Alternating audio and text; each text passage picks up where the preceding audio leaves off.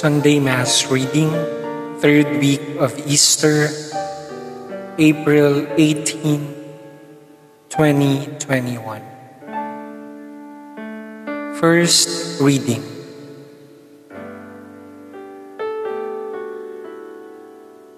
A reading from the Acts of the Apostles. Peter said to the people, The God of Abraham, the God of Isaac, and the God of Jacob, the God of our fathers, has glorified his servant Jesus, whom you handed over and denied in Pilate's presence. When he had decided to release him, you denied the Holy and Righteous One and ask that a murderer be released to you. The author of life you put to death. But God raised him from the dead. Of this we are witnesses.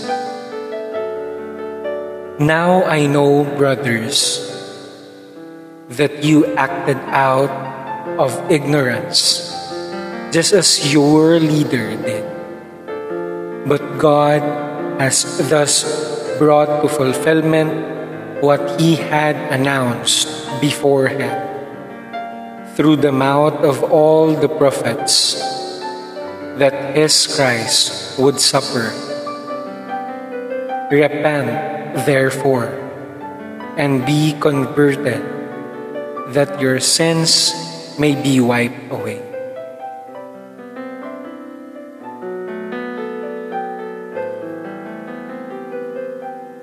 Second reading.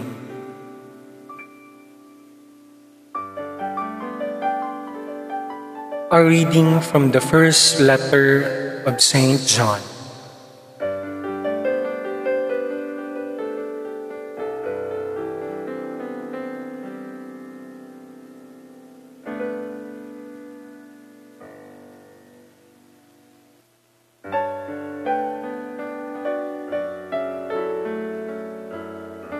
My children, I am writing this to you so that you may not commit sin. But if anyone does sin, we have an advocate with the Father, Jesus Christ, the righteous one. He is expiation for our sins and not for our sins only, but for those of the whole world. The way we may be sure that we know Him is to keep His commandments. Those who say, I know Him, but do not keep His commandments are liars and the truth is not in them. But whoever keeps his word, the love of God is truly perfected in him.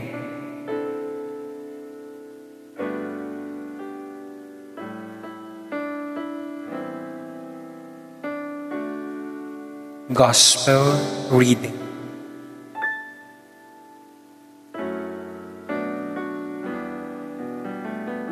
Reading from the Holy Gospel according to Luke. The two disciples recounted what had happened on that day, on how Jesus was made known to them in the breaking of the bread. While they were still speaking about this, he stood in their midst and said to them, Peace be with you. But they were startled and terrified and thought that they were seeing a ghost. Then he said to them, Why are you troubled? And why do you questions arise in your hearts? Look at my hands and my feet, that it is I myself. Touch me and see. Because a ghost does not have flesh and bones. As you can see, I have. And as he said this, he showed them his hands and his feet, while they were still incredulous for joy and were amazed. He asked them, Have you anything here to eat? They gave him a piece of baked fish. He took it and ate it in front of them. These are my words that I spoke to you while I was still with you. That everything written about me in the law of Moses and in the prophets and Psalms must be fulfilled. Then he opened their minds to understand the scriptures. And he said to them, Thus it is written that the Christ would suffer and rise from the dead on the third day, and that repentance for the forgiveness of sins would be preached in his name to all the nations, beginning from Jerusalem. You are witnesses of these things. The Gospel of the Lord.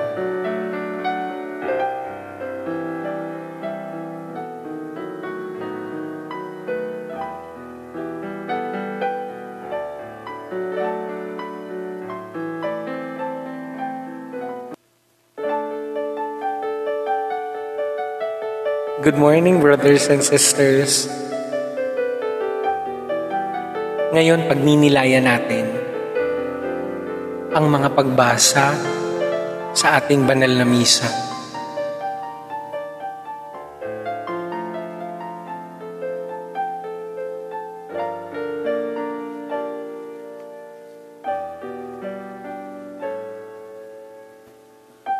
Sa unang pagbasa, kapatid, narinig natin ito mula sa gawa ng mga apostol.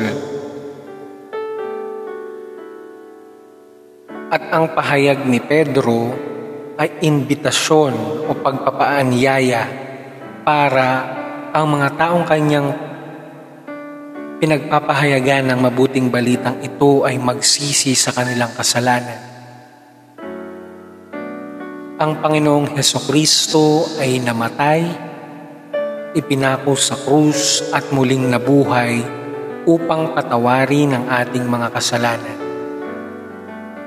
Ngunit, hindi natin maaaring isisi lamang ito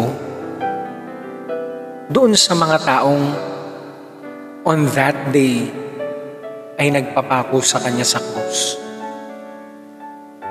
Hindi natin po pwedeng sisihin ng mga Hudyo, ang mga Pariseyo, ang mga Eskriba, ang mga saserdote dahil sila ang nag-push para maipako si Kristo sa krus. Tayong lahat ay makasalanan. Tayong lahat ang nagdulot ng mga sugat ni Kristo sa kanyang katawan. Tayong lahat ang nagpabigat ng kanyang krus habang pinapasan niya ito patungo sa Golgotha. Wala tayong maaaring sisihin. Anong po pwede nating matutunan dito kapatid? Bago mo pansinin ang kasalanan ng iba, kapatid, pagsisihan mong mabuti ang sarili mong kasalanan. Matuto tayong tanggapin ang ating mga sariling kasalanan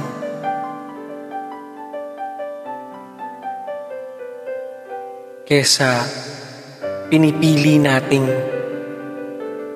tingnan ang karumihan ng iba. Pare-pareho tayong may mga karumihan, kapatid. Tatandaan mo yan.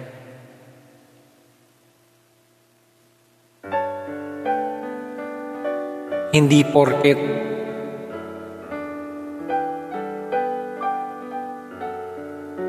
palaging nasa simbahan, nagbababad sa simbahan ay hindi na makasalanan. Ngunit ang dapat nating gawin, kapatid, ay patuloy na magsisi, patuloy na magbago. Ang pagbabago ay hindi kaya ng isang araw lamang. Ang pagbabago ay isang gradual process. Kaya huwag kang malungkot kung nakikita mong ang iyong mga kasama ay nagpapakabuti sapagkat ikaw ay dumadaan din sa purification, kapatid. Alalahanin mo kung gaano ka kamahal ng Diyos. Alalahanin mo yung dakilang pag-ibig ng Diyos sa iyo, kapatid.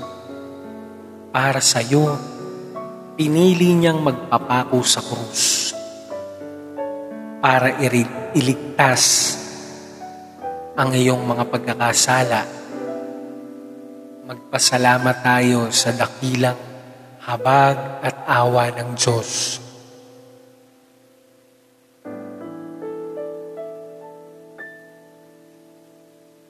Sa ikalawang pagbasa mula sa unang sulat ni San Juan, ipinahahayag ni San Juan na si Kristo ay naging mistulang kabayaran sa ating mga kasalanan.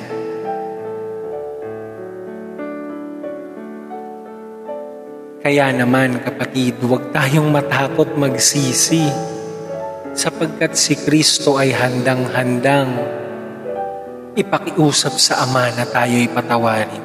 Si Kristo ang dakilang tagapamagitan natin sa Ama upang makaranas tayo ng kapatawaran. At sa atin namang banal na ebanghelyo, muling isinalaysay ang kwento patungkol sa daan patungong Emmaus.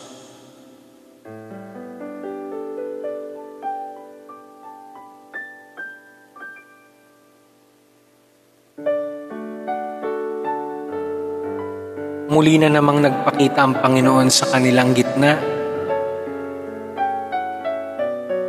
sapagkat may mga taong nagdududa. Sinabi nga ni Jesus sa pagbasa, ang multo ay walang laman at buto. Ngunit pagmasdan ninyo ako, ako'y mayroong laman at buto.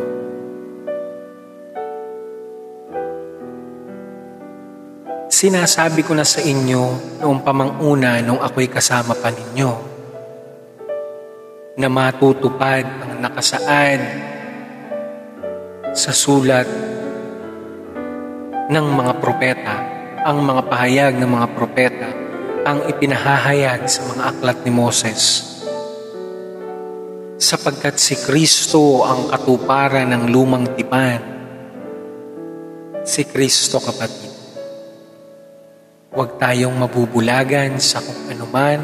Huwag nating kalilimutan na si Kristo ay muling nabuhay at sa pamamagitan ng kanyang muling pagkabuhay, tayo ay naligtas, natalo niya ang kasamaan, at hinango tayo sa karumihan.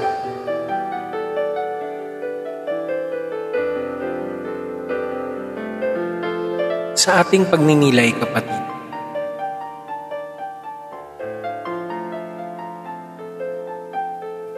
kailan nga ba tayo huling nagsisi sa ating mga nagawang kasalanan? Kailan ba tayo umako ng ating kasalanan at responsibilidad? Kailan ba natin nasabing, humihingi ako ng tawad sapagkat ako'y nagkasala?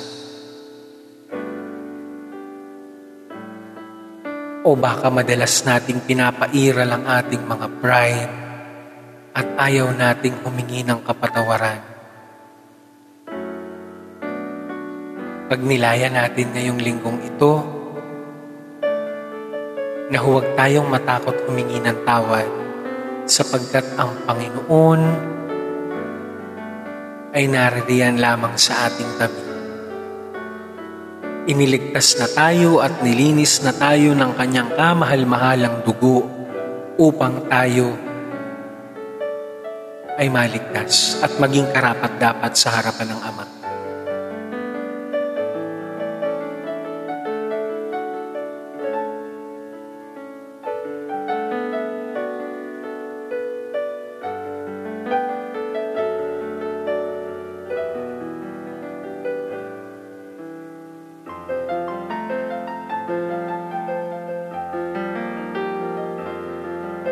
Gusto kong maglaan ng panalangin para sa inyo mga kapatid.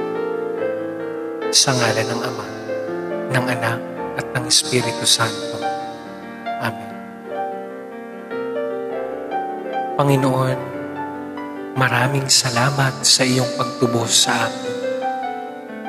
Nakikita ko po na ako'y hindi karapat-dapat sa iyong pagmamahal, ngunit patuloy mo pa rin po akong minamahal kahit na ako'y hindi ka mahal-mahal sa pamamagitan ng aking mga pagkilos at gawa.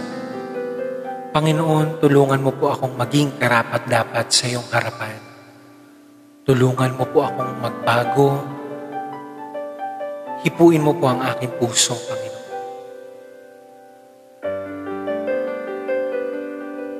Alam ko pong kayo lamang ang nakakaalam ng kaibuturan ng aking puso.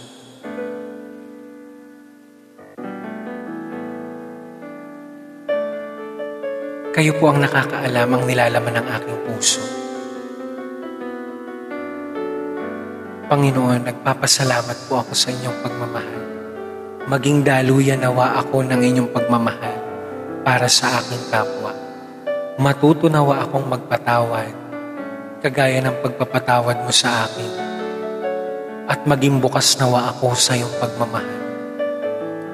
Hinihiling ko ito sa pamamagitan ng iyong anak na si Yeso Kristo, kasama ng Espiritu Santo, magpasawalang hanggan. Amen. Sa ngalan ng Ama, at ng Anak, at ng Espiritu Santo. Amen. Maraming salamat sa mga nakikinig at nawa patuloy nating pagnilayan ang dakilang pagmamahal ng Diyos sa atin. Magandang umaga.